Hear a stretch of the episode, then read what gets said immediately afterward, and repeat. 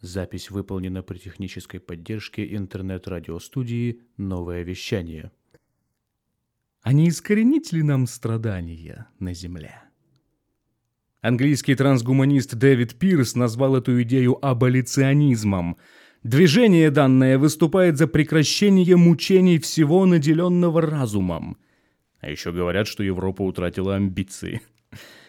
Методология проекта в основном вращается вокруг зародышевого проектирования программируемых детей, в которых счастье будет максимальным, а боль минимальной. В сочетании с несколькими другими технологиями возможным будет избежать многих недостатков и физических слабостей, присущих человеку. И даже это не предел. Пирс, активно борющийся за права животных, полагает, что не худо было бы сделать всех тварей земных счастливыми и довольными. Достигнуто это может быть прицельной инженерией соматических и зародышевых клеток, что в идеале создает биомолекулярный каркас новой формы жизни. Звучит головоломно, однако попытки прекратить страдания на целой планете просто обречены быть слегка заумными. Сам Пирс перечисляет по меньшей мере две причины для сдержанного оптимизма в отношении трансгуманистической идеи искоренения страдания. Во-первых, скоро мы сможем выбирать свой болевой порог – Революция в репродуктивной медицине приближается стремительно и неотвратимо. Не вызывает сомнений, что наши реакции на боль диктуются продуктами многих генов. Но последние исследования, смотрите в частности статью Pains in the Genes, журнал Science Magazine 2010 года, ну или поверьте Пирсу на слово, указывают на то, что ключевую роль в этом процессе играет ген SCN9A. Следовательно, в ближайшие 10-20 лет Ответственные родители смогут выбирать, какие именно аллели гена они бы желали активировать в своем потомстве. А это, в свою очередь, уменьшит распространенность наименее удачных вариантов SCN9A. На данный момент мы не можем вообразить, как можно было бы безопасно выбрать одну из чрезвычайно редких и глупых мутаций, которые вовсе лишают человека чувства боли. Боль нужна нам, боль сигнализирует, что с телом что-то не так.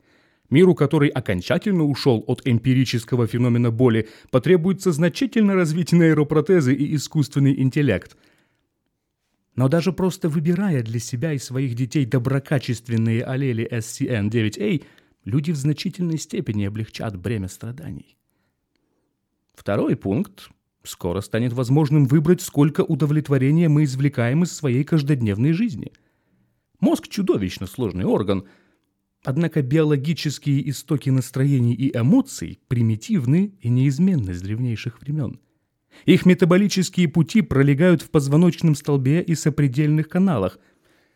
Исследование, опубликованное в журнале Nature в 2007 году, иллюстрирует, как наличие или отсутствие одной единственной аллели может радикально обогатить или, напротив, лишить субъекта радости от жизни – как мы сможем уберечься от непредусмотренных побочных эффектов новой технологии генной терапии?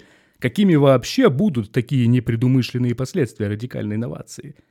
И какими социальными последствиями чревато возникновение населения, биологически предрасположенного к более полной и счастливой жизни? Вообразите ребенка, которого нельзя просто избить ремнем, чтобы заставить сделать то, что вам нужно. И вот уже вам требуются новые педагогические методы.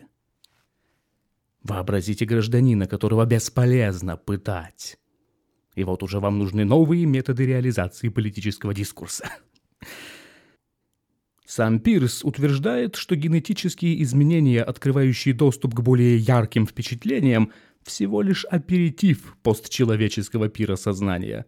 «Я предсказываю, — говорит он, — что наши потомки каждый день будут наслаждаться оттенками генетически запрограммированного блаженства».